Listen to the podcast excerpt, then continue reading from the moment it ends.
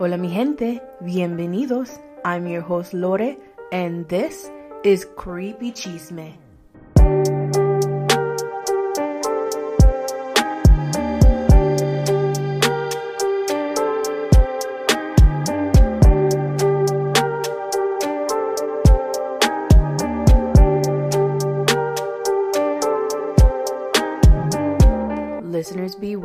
Some stories and info are not suitable for all, especially young children. Listen at your own risk.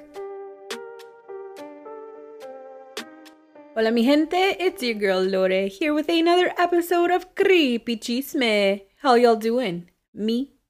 I am so good. I enjoyed some much needed time off, making big girl decisions, and just feeling super excited about life. Now, I've been getting so much love on the TikTok community, and it's insane. I have built another little community of creepy fans, and if you haven't, make sure to join in because there are a lot more creepy stories that I don't mention on the podcast. Also, I want to be more active on Facebook groups and Instagram, getting feedback and ideas from you, mi gente. So make sure you follow me there as well. I have so many people out there just listening every week, my true fans. There's a big group of you that as soon as my episode posts, boom, you listen. So I appreciate that. So I know there are many of you out there listening consistently. So please don't forget to leave me a rating, a comment, five star preferably. I know, I know, I'm guilty of this, but as humans, we tend to only comment or rate things when we don't like them or if we had an awful experience. Like restaurant reviews, I have made about maybe 10 in my life. And out of those 10, seven were because it was an awful, awful experience that I just had to write about it, you know? But even you haters out there listening, if you don't like my show enough to take the time to give me a one or two star rating, then leave me a comment why. Like, tell me why you didn't like it. Humans have to help humans be better people, right? But with that, humans also have to accept criticism and be willing to change and just listen. Believe me, it took me many, many years to be able to accept criticism and advice. I'm not gonna lie, y'all. I was a hardhead. Just ask my friends. I, I was that girl that was like, don't tell me what to do. You know, try me, see what I do. You know, that kind of girl. That was me. For real, that's how I was. But I wasn't allowing myself to grow. And once I took that criticism and advice, I've become the woman, this thick, luscious woman. Let me stop. Okay. But for real, I am who I am today for allowing myself to be open, for allowing myself to learn and to listen. So don't forget that, mi gente. We can learn and grow even from our haters, and I always remind myself of that. You know, because I'm human. I forget. I'm I'm hot-headed. We're Latina. You know, we are feisty. You know, because when I see a one-star rating, at first I'm like, "Bitch, who the fuck?" But then I'm like, "No, no, no, no. Thank you for that." And then I take that anger and I turn it into positive energy, and I just try even harder. It just makes me want to do better, you know? All right, mi gente. Enough being en mi emociones. Let's get creepy with some creepy news and updates.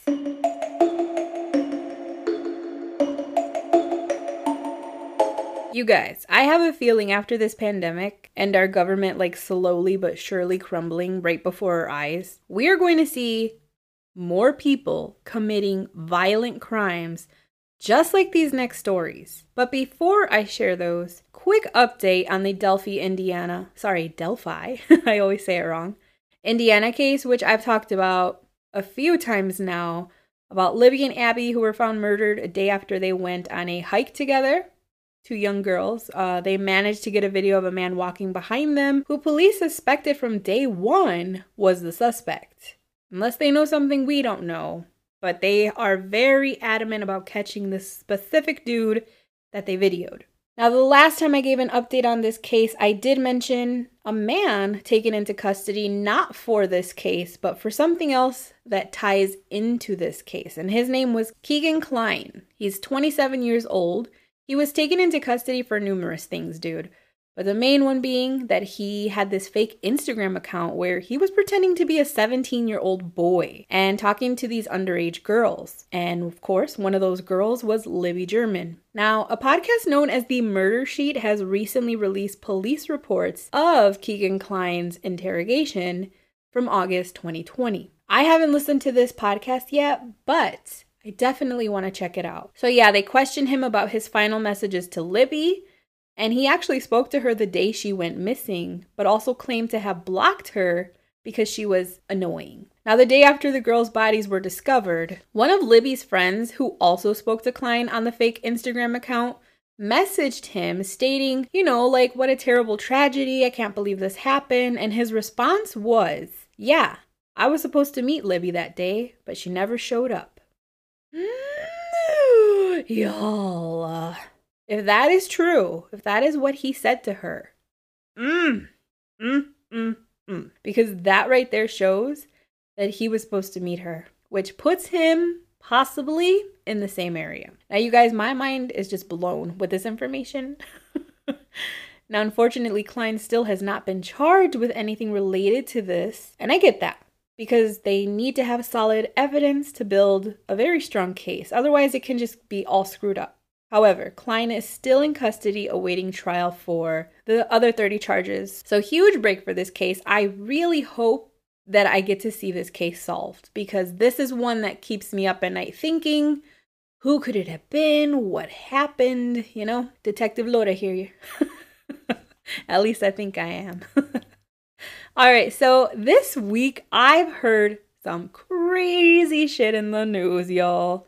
And this is what I'm talking about. You know, we've been through it. We have all been through it. We lived through this damn pandemic. We're still living through it. You know, some people just mentally can't handle things like that. So I feel like we're all going crazy.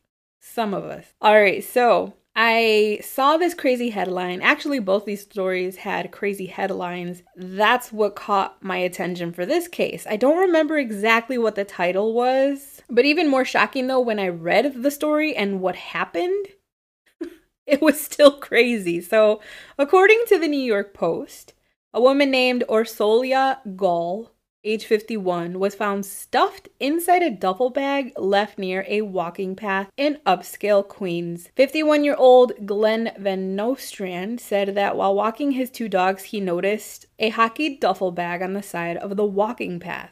Just there, laying there, nobody around. Ugh, this is my worst nightmare. This is my worst nightmare. Seriously. and I think I've mentioned to this, I think I've mentioned to you guys before. Like when I'm driving and I see a bag on the side of the road, my first thought is, I hope there's not a body in there, which is awful, right? That's awful. But do we all think like that? well, this guy, he definitely didn't think like that. Maybe normal people. Maybe I'm not normal. I don't know. but he definitely didn't think, oh, a body. He just was like, why is this huge bag here? So, what happened was his dogs actually got really agitated. So, he decided to investigate and open the bag. When he did, he noticed a foot and then a hip. And he said it looked like a mannequin. It didn't look real. And he didn't think anything of it. But the more he looked, he noticed black jeans, a belt, a woman's waist, and then he noticed the blood on the side of the bag. Now, at 8:05 a.m., he called police and reported what he found, and he said that when the detectives arrived, he was just going to drop off his dogs. He lived nearby. He was going to just drop off the dogs because they were being really weird, and then he could give his full statement to police. But on the way back to his house, his dogs, I believe they were Rhodesian Ridgebacks. I don't know what those are, but apparently they're like scent dogs. And so they smelled the body scent from the bag. And so while he was trying to take them home, they were just like, hell no, we got to go this way. so the dogs were like on a mission and they took him like a whole different way from his house. And he noticed that they were sniffing still wet blood droplets like a whole path of blood. So the dude calls over the police because they weren't that far away, and the duffel bag had been leaking this whole trail to follow. And they followed it, and it led right to the home of the woman. Now, neighbors describe this family as very nice and normal. whatever that means. But that same day, the 13 year old son of the woman was taken in for questioning almost immediately. But once his father showed up, he was released. Now, the father was on a trip with the oldest son. Mm, not suspicious. no, but it checked out. He really was on a trip police say that he's not even a suspect. And police said that he wasn't a suspect. They're not going to even look into it, but they are going to start looking into her phone records. Now, my thing is, whoever did this, why would they have left the bag out in the open unless they wanted to get caught? Now, that to me shows immaturity and honestly, I don't know, maybe we need to look more at the family. Also, no mention if they searched the home. Definitely gonna keep my eye on that story. Hey y'all, by the time I edited this episode, an update came out on this story because I actually wrote this a week ago and I wanna let you guys know the update. So, y'all, they already have a suspect in custody. His name is David Bonola and he is 44 years old and he lives in Queens. Now, he is accused of stabbing Gaal over 58 times stuffing her in her son's duffel bag, which explains why they took the son in for questioning, and then he left it on the side of the road. Now, apparently, Bonola and the victim were having an affair. Que escandaloso! This is like a novela, I'm telling you, listen. But apparently, they were having an affair, and the pair was in an on and off relationship for over two years, you guys. See, this is why I can't be committed. I can't be committed to anyone. I do not trust people. Ugh. Now, Bonola worked at the family home for years as a handyman. I'm trying not to make a joke. the police think that this relationship was ending and they're not sure who wanted it to end, but you never know. So this story does seem to have an ending, but wow. I want to know though, like, why did he leave the bag? Why? She doesn't look like a huge lady. Like, look her up. But like, for him to carry, unless he got tired, I don't know. That's the only thing I can think of is like he couldn't carry it anymore. Maybe somebody was coming, but why didn't he come back and move it? Like, ugh. So many questions. Unless he wanted to get caught, which some people do, you know, after they act out in anger, they're just like, shoot, what did I do? And maybe that's what he, that's why he wanted it to be found so that he could, I don't know. but I can't wait to hear the full details. So this next story is just even more wow. now, according to my absolute favorite, truecrimedaily.com. Oh yeah. An Ohio man, Easton Ho, age 25, at 8:31 a.m. was reported missing on April 14th of this year. Now his roommate said that around 2:45 a.m. they received these strange messages messages. strange messages from Ho. Now when Ho did not show up for work the next morning, everyone knew something wasn't right. I often think to myself, and this story reminds me, but like, if I ever go missing, how long would it take for someone to notice? Seeing as I'm single as a Pringle and most of the times alone, I don't think, I think it would be more than 24 hours. Unless it was a weekend, then definitely they wouldn't even know where I was until Monday. I think work would be the first to notice.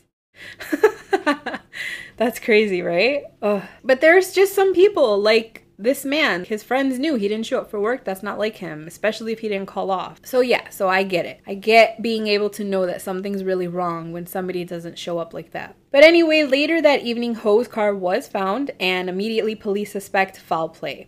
So, police directed the attention on the roommates, and one man by the name of Sean Higgins just blatantly was like, Yeah, I killed him. Like, didn't even put up a fight didn't make police like struggle. He was just like, "Yep, I got I killed him." Now Higgins was then immediately charged with aggravated murder, abuse of a corpse, tampering with evidence, theft, and receiving stolen property. Here's the crazy part.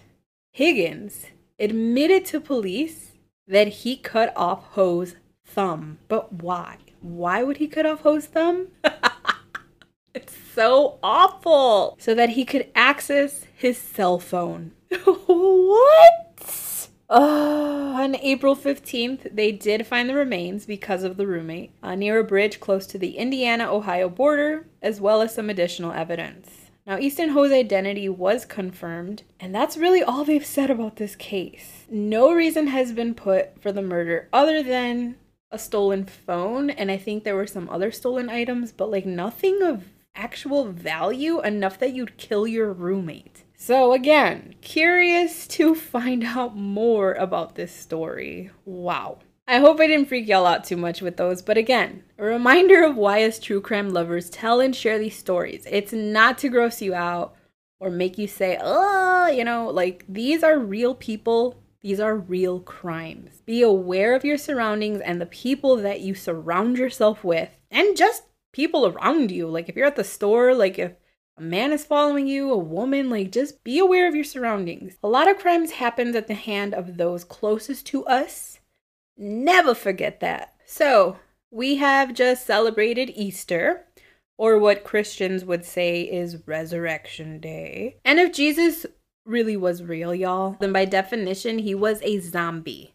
I know, it's crazy, but technically, yes.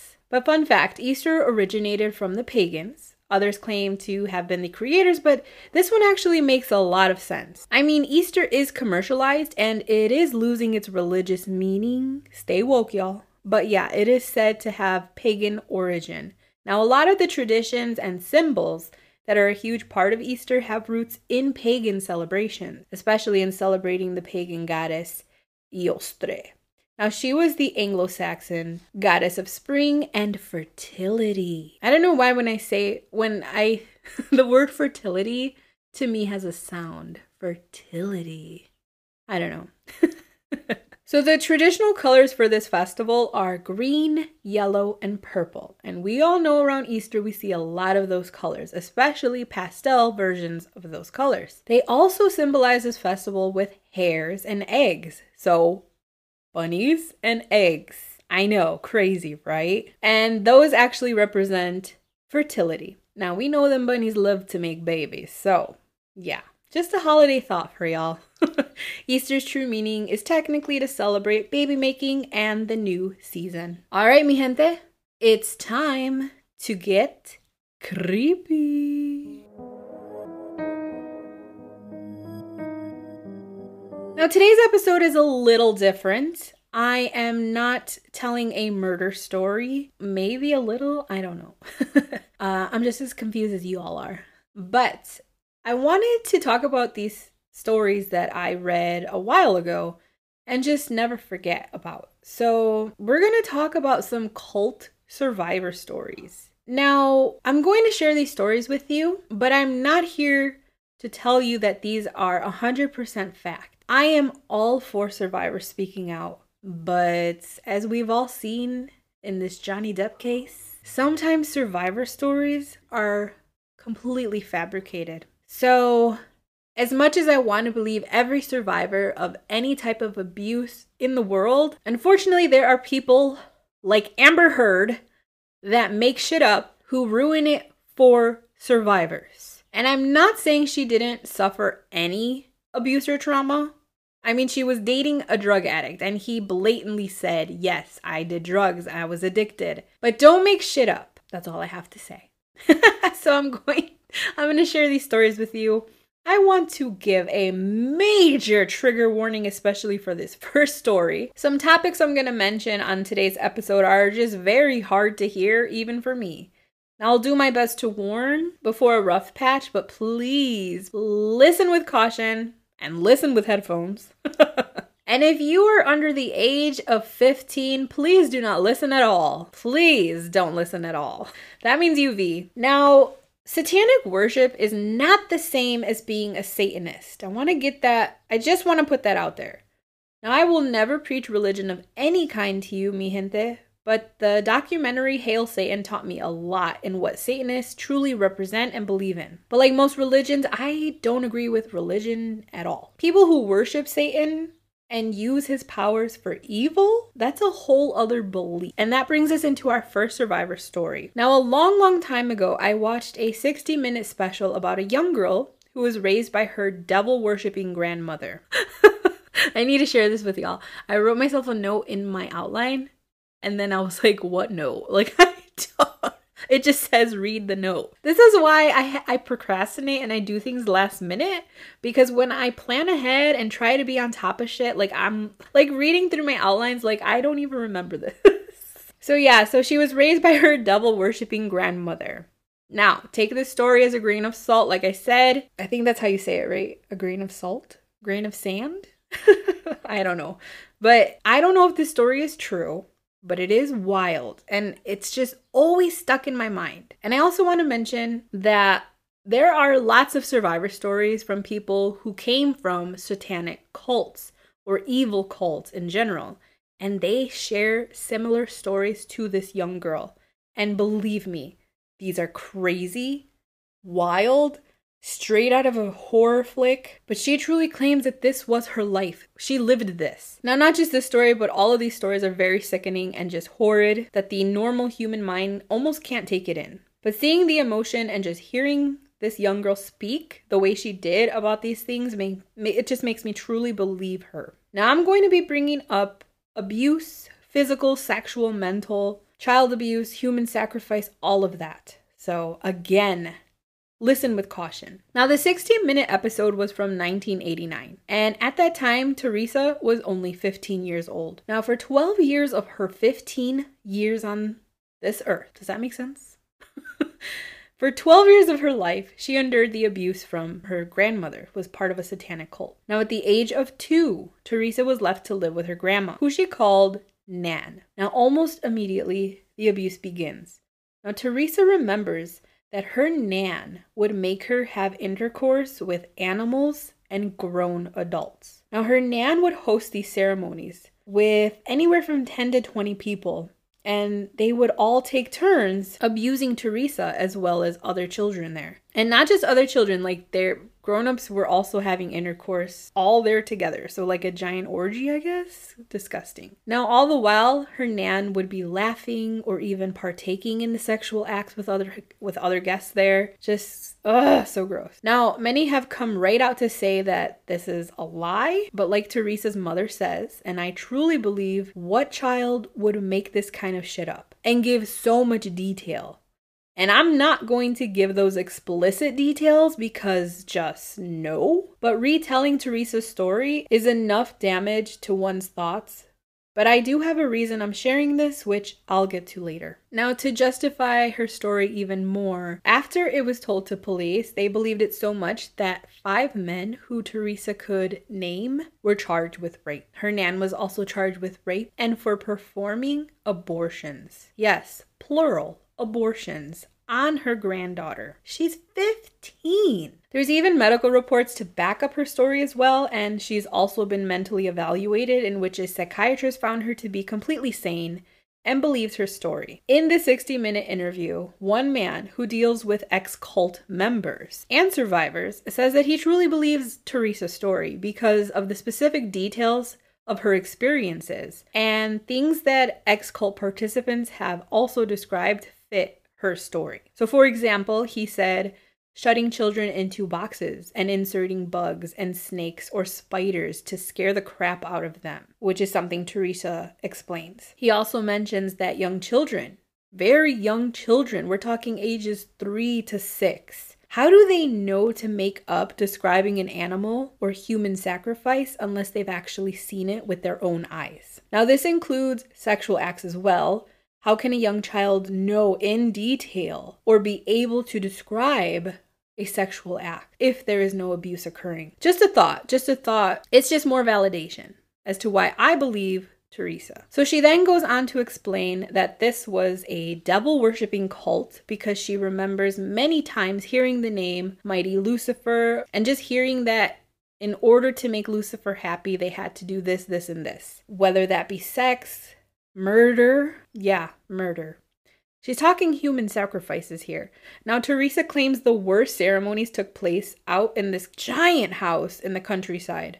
Super huge. She mentions that it looked like a castle. Then again, she's a child, but still, I can picture it. She said that they would actually blindfold her so that she couldn't tell where they were going, also, so she couldn't run away. Her mother even says later that sometimes they would even drug her so that she would kind of pass out in the time it took to get to this place. Now, she knew whoever owned that house was very, very wealthy. Now, this next part is gruesome, but Teresa says one man was brought into one of the ceremonies at this giant house and was offered as sacrifice. They slit him from his throat straight down to his stomach and she doesn't know, but she kind of remembers that the man was acting very strange beforehand, laughing, acting drunk, and this continued even during the ritual.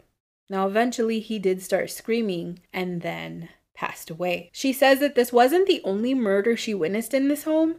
A lot of babies up to age four were also murdered or sacrificed, as well as tons of aborted fetuses. Most of the time, they would get these fetuses from the children they were sexually abusing. Because, yes, the ones that were old enough, like Teresa, to bear a child would get pregnant very often, if not back to back. And Teresa claims that they would abort the fetuses and then use them in ceremony. Now, Teresa admits that she did have a child at the age of 11. She happened to keep it a secret for a while and she gave birth to the child, which actually it was a premature birth because the baby didn't survive. She gave birth to the child at school. Now, when I first heard this story, I was like, what? No way. But Teresa goes on to say that had she told her teachers, had she told her principal, anyone, nobody would have believed her. And the scariest part of all, and the reason I share her story, is she said a lot of the adults around her in her daily life, teachers, doctors, men of the law, were part of the cult. That's the scariest part. Now, Teresa says most of the pregnancies were terminated early by a legal physician. You guys, it sounds crazy, I know, but it makes sense. She says that afterwards, all the members would partake in consuming parts of the fetus. She was even made to do so with one of her own. Oh, I just. What the like, I'm telling you, this sounds like out of a movie, but it's almost so insane that you have to think, like, you don't make this stuff up. Like, you don't make this up. Oh boy. Now, her nan played a huge role in all of this. Teresa's mother says that the only reason Teresa lived with her grandmother was because after her husband decided to leave her, she was kind of left in a very depressive state. So the husband took Teresa to his mother's and eventually left her there.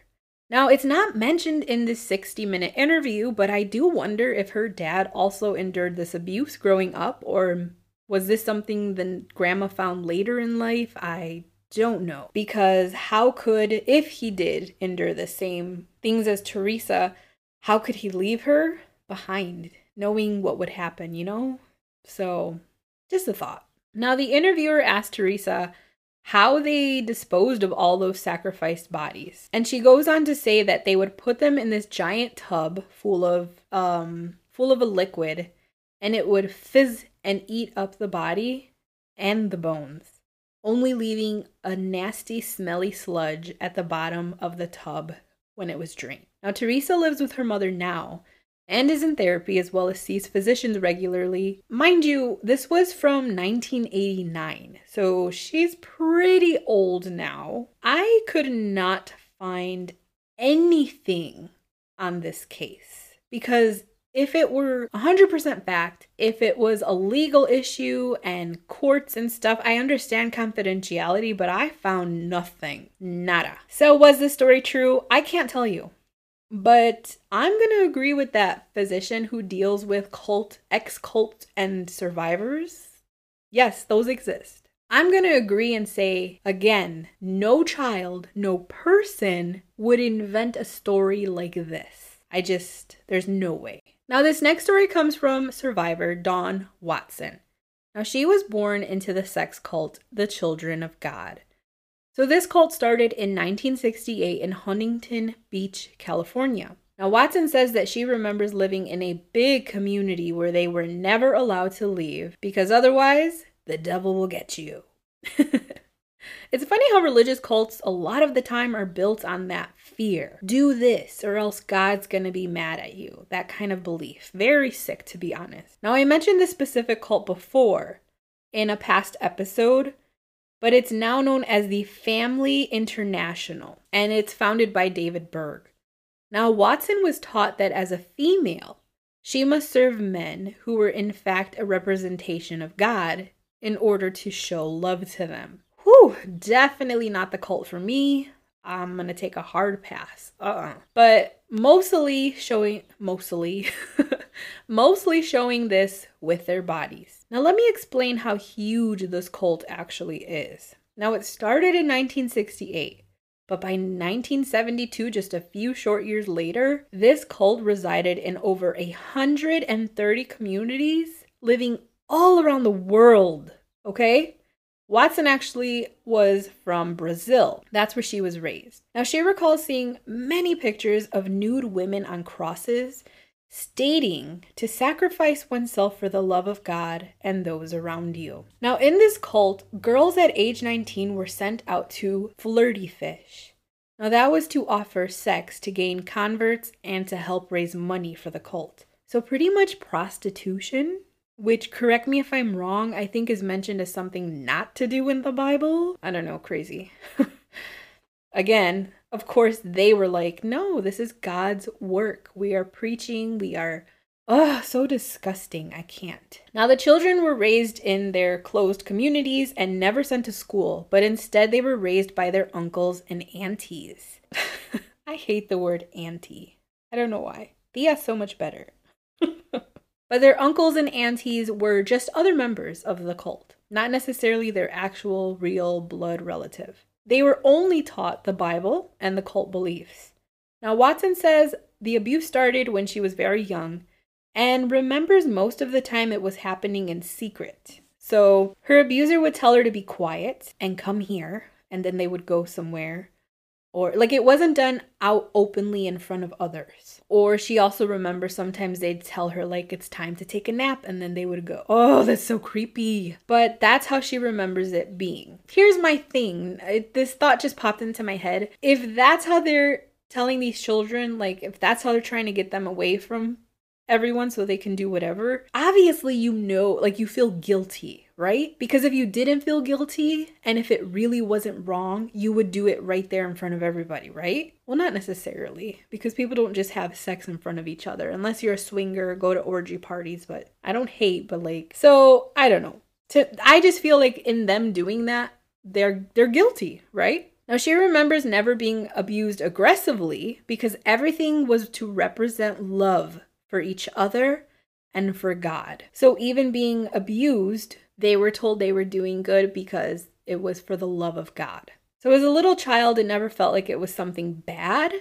But she does, however, remember still fearing the men and uncles and would try her best to avoid being anywhere near them. Now, Watson says she always questioned things and would receive spankings for questioning it. They actually had a designated room for spankings and remembers that one time she was spanked so much that her legs were left bruised. But even in this cult, spankings were given in God's love. Now, eventually, Watson decided she had enough, and in 2000, she left. She thought if the outside world was truly evil, that it was a risk that she was willing to take. She was only 13 years old. She decided to run off and she sought refuge with other people who also had left the cult. Now, she describes how odd it felt to interact with ex members and then the real people of society. She knew nothing of the world. She grew up in a hole. She felt like an alien.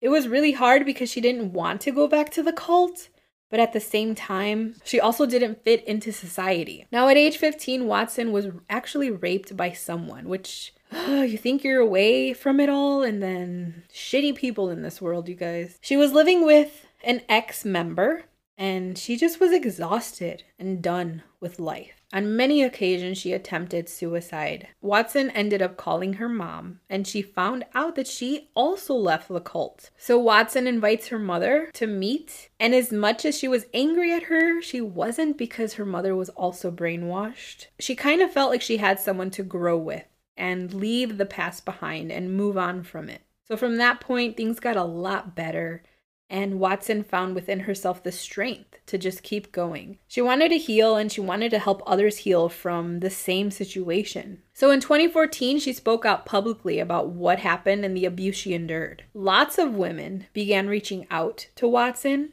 Especially in Brazil. In 2016, she founded a nonprofit to help women just like her.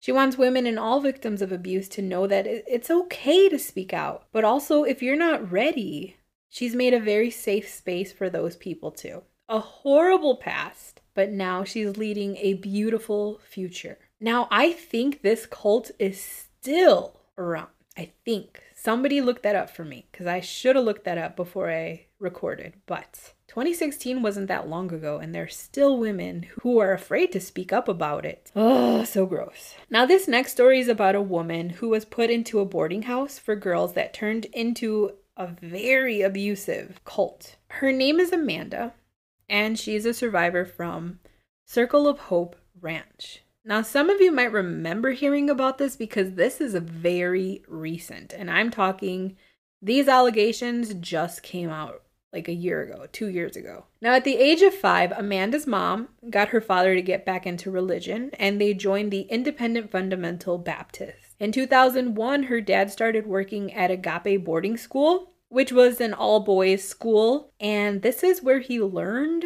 some strict practices that honestly seem more abusive than punishment. Now, here they would abuse the boys by restraining the children, tying them up, withholding food, water, throwing cold water at them as punishment, and also controlling their food portions to barely anything. Now, in 2006, Amanda's dad decided that he wanted to open his own boarding school. So he opened Circle of Hope Ranch for girls. Now, things only worsened from this point.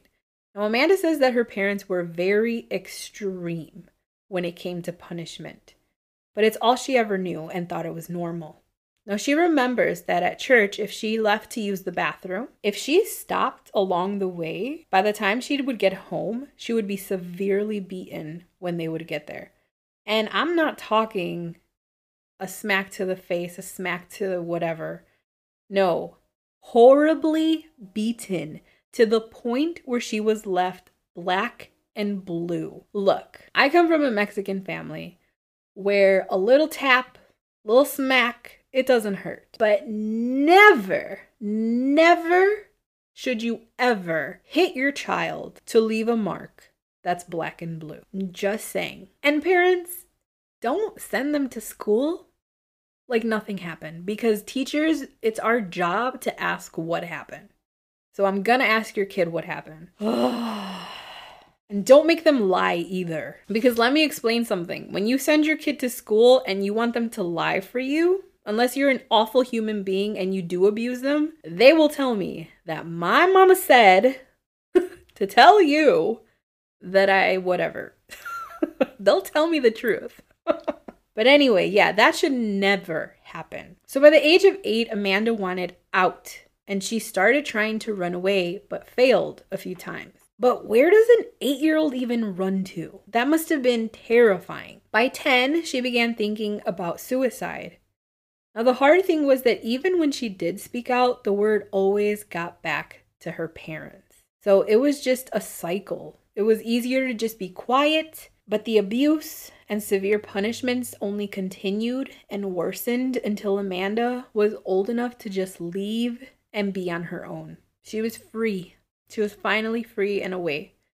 She lived her life, but she never spoke about what she endured. She got married, she had kids, but after realizing that other children were also experiencing abuse like this, especially at her father's boarding school, she decided that she had to speak up. So, girls at Circle of Hope Ranch started reporting abuse and pointing the finger right at Amanda's dad. Now, her dad immediately tried to convince her to defend him because it was her loyal duty as his daughter. What an asshole. And I'm sure she thought about it, but at this point, Amanda was a mother and thought about her kids and remembered that no one believed her the few times she tried to speak up, so she knew what she had to do. Amanda ended up using social media to share her story, and she got an outpour of other girls who were also victims of her father. Now, one person who saw her post about the boarding school and what really took place there was a deputy from Cedar County. And he reached out and began interviewing the girls,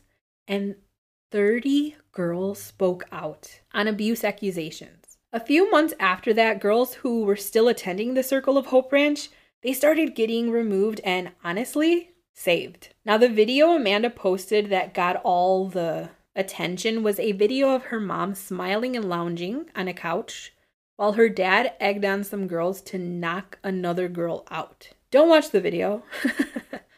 but yeah, he's just sitting there and he's just telling the girls, like, come on, hit her, hit her. Disgusting. Now, Amanda knows that in speaking out, she will never be loved by her parents. Probably ever. But it doesn't matter at this point because no more girls will ever be hurt by her parents again. What a brave soul, Amanda. Seriously. Now, her parents are faced with over a hundred felony charges. You guys, 30 girls, a hundred felony charges. But here's the crazy part. So the couple are both out on medical leave. They were arrested in 2020, and we all know what happened in 2020. And somehow these two whack jobs convinced the a judge that they were sick. So the mom claimed that she had blood clots in her feet and needed to be home or else she'd die. And the dad claimed that COVID reasons and safety, he needed to be home and away from prison because if he got COVID, he would die. Now, I'm not sure if they're still out or back in yet. I'm not sure how that is working. I know they're awaiting trial. So, Circle of Hope Ranch is known as a teen reform program. You know, where you send those troubled kids to find Jesus and become holy and shit. Yeah, I can't, I can't with those types of religious establishments claiming they can air quote fix you, it's a joke. Honestly, it's just a huge money gimmick, and in this case, it was made to fulfill a nasty man's perversions. Now, some of the victims have posted their stories like on TikTok, YouTube, but this reminds me that recently, do you guys know uh, her name is Danielle, but she's a rapper. well, she thinks she's a rapper. No offense. Not my cup of tea. But her name is Bhad Bhabie. Now, you know, the Catch Me Outside. How about that? Yeah, that girl. Now, recently she spoke up about the abuse that she endured at, uh, I think it was called Turnabout Ranch.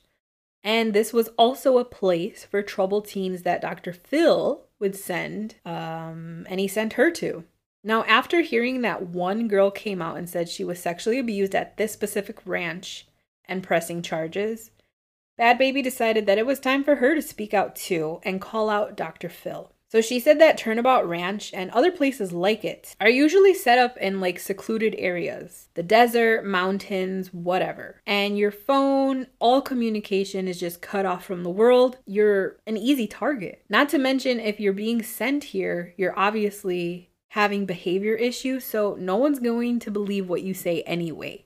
And the people that work at these establishments, they know that. So she says that when she first got to Turnabout, they didn't let her shower for three days and they made her sit in this like little teepee tent and she had to sit. She was not allowed to stand or she was not allowed to stand, lay down, whatever. She could only sit. And the second she would lean over or try to lay down, they would wake her up and say, sit down. So she claims that those that were in charge, they had no sympathy for any of the people. And the kids are given chores to do. And if they don't comply, then privileges were taken away. And I'm not talking like phone privileges, TV privileges. No, they didn't get any of that to begin with. We're talking needs. They got needs taken away, such as eating, beds, showers, being warm. It sounds like a fucking prison. Actually, no, it sounds worse than a prison. And these are kids. Danielle was only 13 when she was sent to Turnabout Ranch, and she witnessed some kids be restrained. That's that's right there, that's torture of a minor. And staff knew that no one would believe if anyone spoke out. In the end, Bhad Bhabie says if you have a child who is acting out, please don't send them to these torture camps. Just get them mental health therapy please. There are programs that actually will help kids with emotions and mental issues. But how is I just don't get it. Like how is cleaning horseshit and sleeping on a cold floor helping anybody? I don't know. It's wild. It's just wild to me. it's child abuse. It's t- it's child torture. Now, if there is one thing we can learn from these stories, it's to speak up, even if you're scared because you too can help a victim of abuse. Now, the survivors are so brave and courageous for speaking out, and they've helped others by speaking out. Even if you help one person, then you did something right. Ooh, that was rough. that was rough to get through. Um, it's almost unimaginable, does that make sense? That these things happened. People right now are going through these things too. It it it sucks. It really does. All right, guys. Past couple episodes, I have left you without a listener story, but I have one for you today.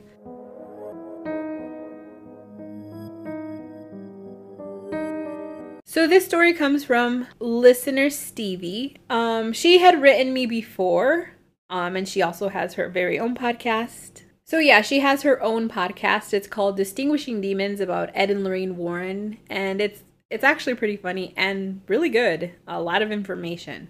So go check that out. So she wrote me again a story I'm going to share with you. Now, I read this story a while ago, but I don't remember. Please forgive me, Stevie.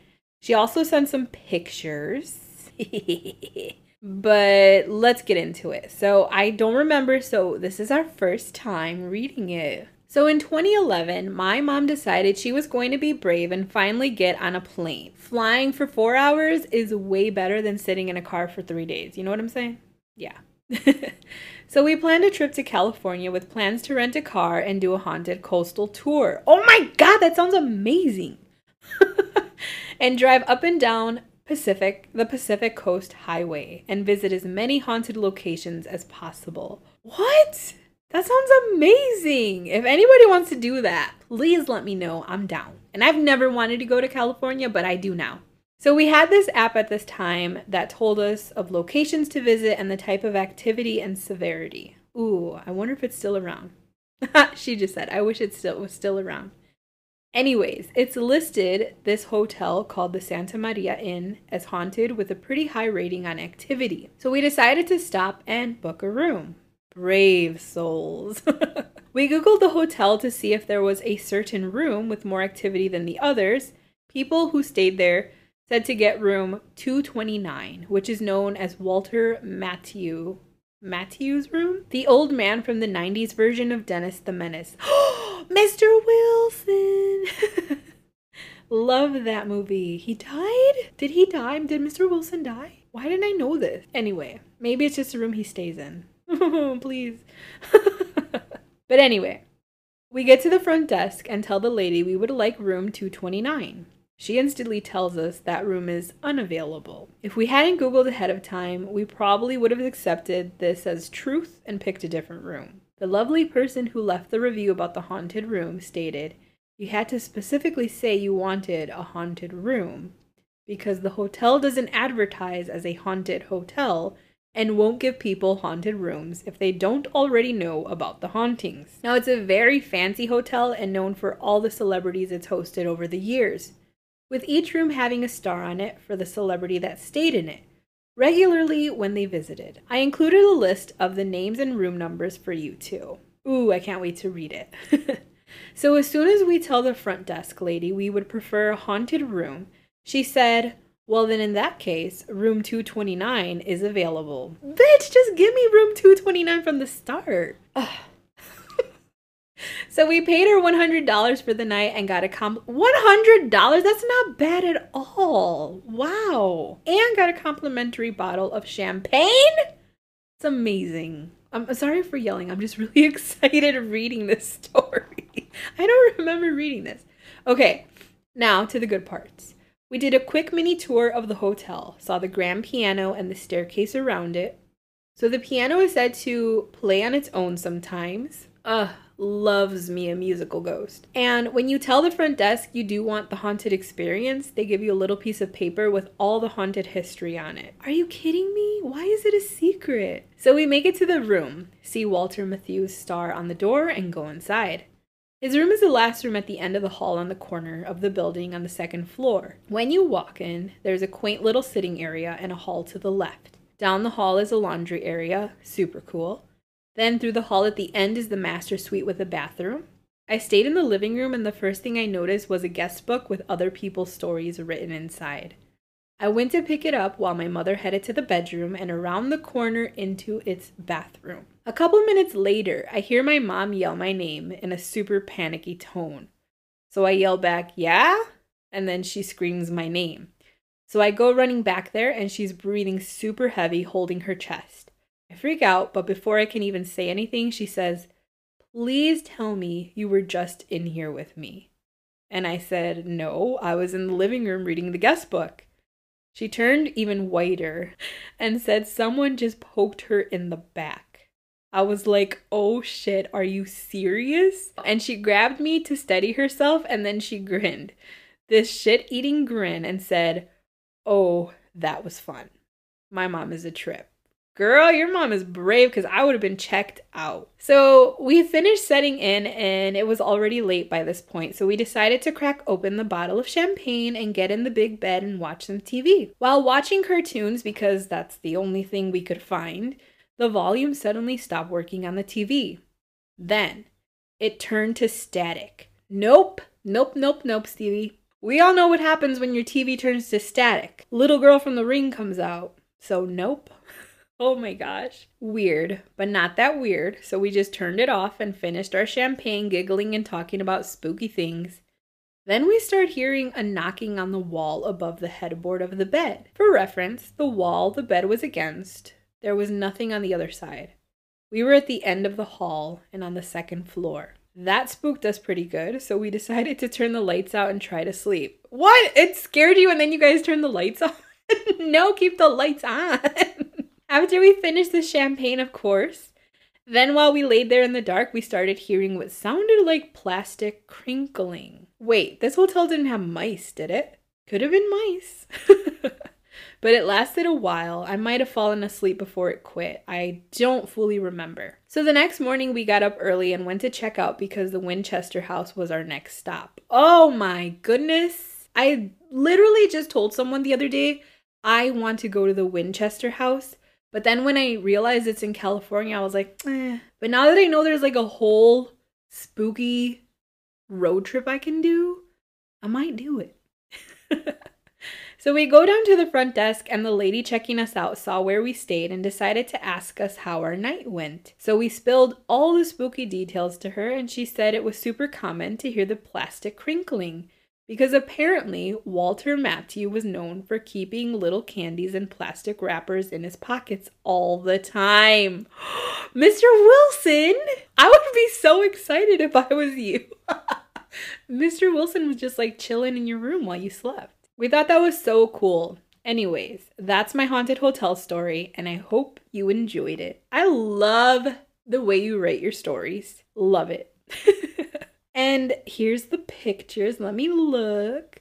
I will post these if it's okay with Stevie. Okay, here's the celebrity room numbers. So they have a room for Jack Benny, 213, Charlie Chaplin, 132, William Randolph Hearst and Marion Davies, so 138, Gary Cooper, 207, Mickey Rooney, 140, Joan Crawford, 147, Jean Harlow, Bing Crosby, Cary Grant, Bette Davis, Bob Hope, Doris Day, Joan Fontaine, Clark Gable, and Carole Lombard, Lee Marvin, Judy Garland, Mary Pickford, Jimmy Stewart, Alan Ladd, Jack Lemmon, Walter Matthau, John Wayne, Marilyn Monroe, near the pool. Ooh.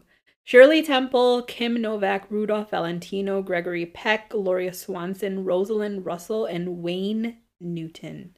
This sounds so cool. And she sent me a few. They put a star with the celebrity's name and then the room number under it. And it looks like an old timey hotel. Oh my goodness. I'm going to post the picture of the hotel and this really creepy picture of the hallway. So cool. Thank you so much, Stevie, for sharing that. Super cool. I would love to road trip in California now, for sure. So if you want to join me, let me know because I don't think any of my friends would do it. Yeah, maybe my dad. He might do it. anyway, I don't want to keep you guys anymore.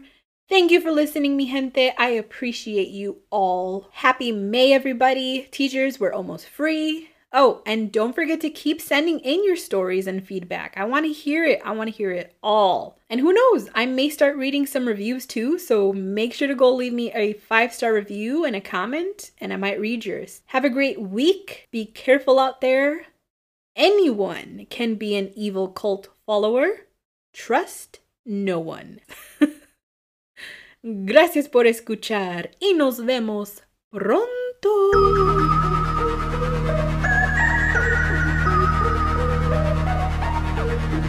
Creepy Chisme is created for entertainment purposes only. Thanks for listening, and don't forget, stay creepy and spread the chisme. Adios, mi gente.